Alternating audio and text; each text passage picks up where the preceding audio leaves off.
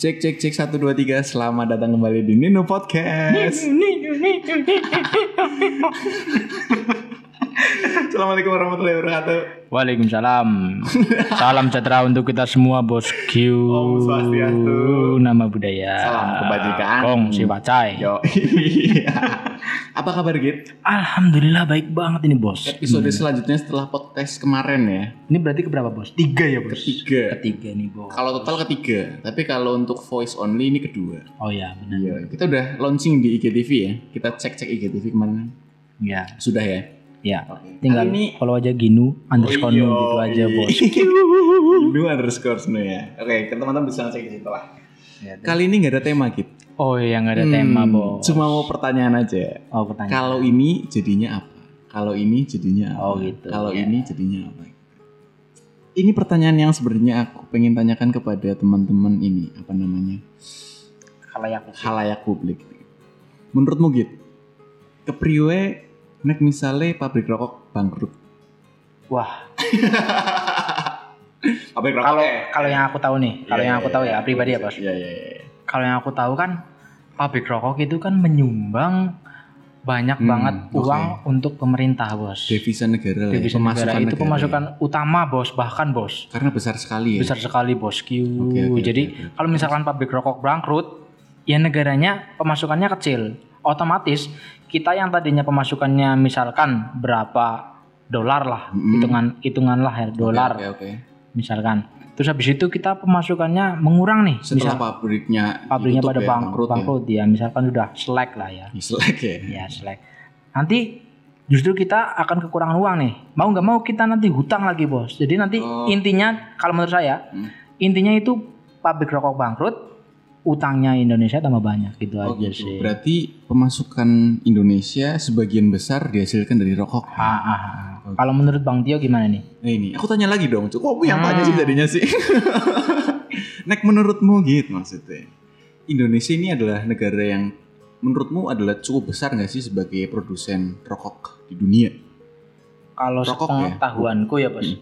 kalau sepengetahuanku sih cukup Cukup, cukup besar ya. cukup besar bos Indonesia karena mendominasi ya di Iya mendominasi karena metanya rokok itu di Indonesia bos. Metanya Meta rokok di rokok Indonesia. Mobile banyak, banyak ya. bahkan ada perkataan gini di Indonesia. Gimana? Nek ora udut paru-parunya ora smile. Oh, itu ora bos, itu jargon Indonesia bos. Kocak ya orang udut paru-parunya orang smile. orang smile jare. Jadi set nanti bos. Iya iya iya. Rokok ini kan dulu ditemukan waktu zaman-zaman penjajahan ya. Iya. Penjajahan ya. Oh, apa? jahiliyah. Kapan sih ya pokoknya zaman dulu lah ya. Iya menjajah. Jadi orang Mungkin. orang-orang eh, eh, Eropa datang ke Indonesia ketemu yang namanya tembakau, terus mereka ngide bikin rokok gitu ya. Iya. Oke oke oke. Ya, tapi bener sih setuju bahwa rokok adalah salah satu pemasukan negara yang paling Hmm. besar ya, karena dia juga apa namanya hampir semua orang Indonesia ini ya pakai ya, iya, pakai iya, rokok benar, ya, iya, pakai rokok ya. Bahkan menurutku menurutku bos, kalau misalkan mau berapapun harganya, Mm-mm. rokok misalkan nanti Mau pun naik nih, ya, mau naik nih. berapapun gitu. ya. Ah, masyarakat Indonesia tetap beli, Ngecer ya, ngenteng tetap ya. ngeteng, tetap ngeteng. Karena supaya paru-parunya smile. Oh paru-parunya smile. Maksudnya ketika nanti rokok ini dinaikkan harganya untuk dengan harapan untuk mengurangi apa namanya orang-orang itu pada merokok dan sebagainya itu orang Indonesia tetap ngeyel tetap, beli ya? ngeyel, berapapun harganya dia tetap berapapun beli supaya paru-parunya smile, gitu ya. gitu, ini menarik ini obrolan yang menarik karena memang rokok sebenarnya setuju nggak sih dengan jargon rokok itu membunuhmu? Ya setuju sih bos. setuju ya karena Karena di situ banyak zat-zat yang kurang aktif sih menurut Oke, aku. tapi ini Git, ad- ini berbanding lurus dengan kebanyakan orang yang sudah menjalani bahwa banyak orang yang kalau setiap habis makan pasti harus rokok, habis ng- ngopi Hmm. pasti harus ditemani rokok. Ini kan nggak bisa langsung dihilangkan begitu saja Iya, kebiasaan jelas, ini. jelas, gitu. jelas. Menurutmu gimana nih? Jelas karena ah, saya ngerasain sendiri. Iya. Eh, kalau misalkan kita makan nih, Iya, iya. makan gak pakai ngerokok, itu bener bener bener yang rasanya adanya ada yang kurang. Ada yang kurang ya? Ada yang Enggak ya? empat empat sehat lima sempurna. Lima sempurnanya itu rokok. lima sempurnanya itu rokok. Iya. Itu menurut kebanyakan orang Kebanyakan orang Indonesia. Indonesia. Oke, oke. Tanah. Nah ini untuk orang-orang yang kadang-kadang ini sensitif terhadap asap rokok. Teman-temanku banyak yang rokok nih. Dan aku tidak bisa menghindari itu karena memang itu pergaulanku maksudnya. iya, iya. Mereka merokok atau tidak merokok, aku tetap harus menerimanya. Tapi ada sebagian orang yang dia risih Iya, dengan benar. asap rokok.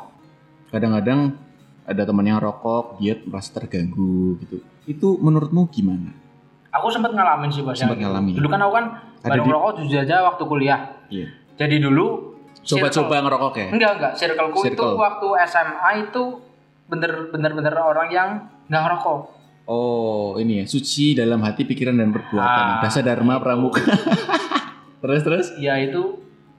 Terus ketika aku ngumpul sama orang-orang yang rokok, ya jujur aku sendiri rasa risih karena Risih. mungkin karena aku nggak ngerokok ya bos. Aku jadi kurang suka sama asapnya, Oh, Gitu. karena mengganggu dan sebagainya. mengganggu ya. Tapi pedih di mata, tapi oh pedih di mata, menangis guys. menangis, seduh-seduh. Oke oke. Di samping dengan apa namanya sisi negatifnya rokok, ternyata rokok juga punya banyak sisi positif. Setuju ya gitu ya? Setuju bang. Entah itu pemasukan negara, entah itu pabrik rokok, Pabrik rokok. dia mempekerjakan ribuan Iya benar-benar. bahkan ratusan ribu karyawan di berbagai kota. Hmm. Kayak contohnya ini aja deh Jarum ya. Ah, di Kudus ya. Kudus bahkan sekarang orang-orang leb- tidak lebih mengenal Kudus daripada Jarum. Kota Iya, benar, Jarum benar, namanya benar. ya, Iya, bukan kota kota Jarum. Kudus ya. kota kretek bos. Kota Kretek bener bener. bener. Pernah kejadian di salah satu event lari, aku ikut maraton. Hmm. Ya, event lari, dia disponsori penuh Udah jarum. sama Jarum. Kita cuma bayar 75.000 ribu waktu itu. Dapat jersey 2, dapat tumbler juga, terus dapat medali, terus dapat apa namanya fasilitas maraton yang berjibun banyaknya itu. Dan itu aku rasa ketika mengikuti event itu merasa untung karena hanya bayar 75.000 ribu udah dapat banyak gitu. Iya segala. Iya, itu bukti bahwa ini loh si Jarum tuh berkuasa banget di Iya iya. Kudus bahwa ya masa event-event apa namanya konser apa namanya sponsornya Frutang tidak mungkin dong pasti dong iya kan ya benar. iya kan ya Masa konser sponsornya ayam geprek kan Iya, nggak pas ya lucu kan ya. Iya kan. Konser Surya kan ya, Ya, gitu ya. Surya. Surya internasional apa gitu. Konser Gudang Garam Internasional. Gudang Garam, ya kan. Sepak bola, jarum, Jarum. gitu kan ya. Kan keren ya. Badminton. ya, Badminton betul. jarum.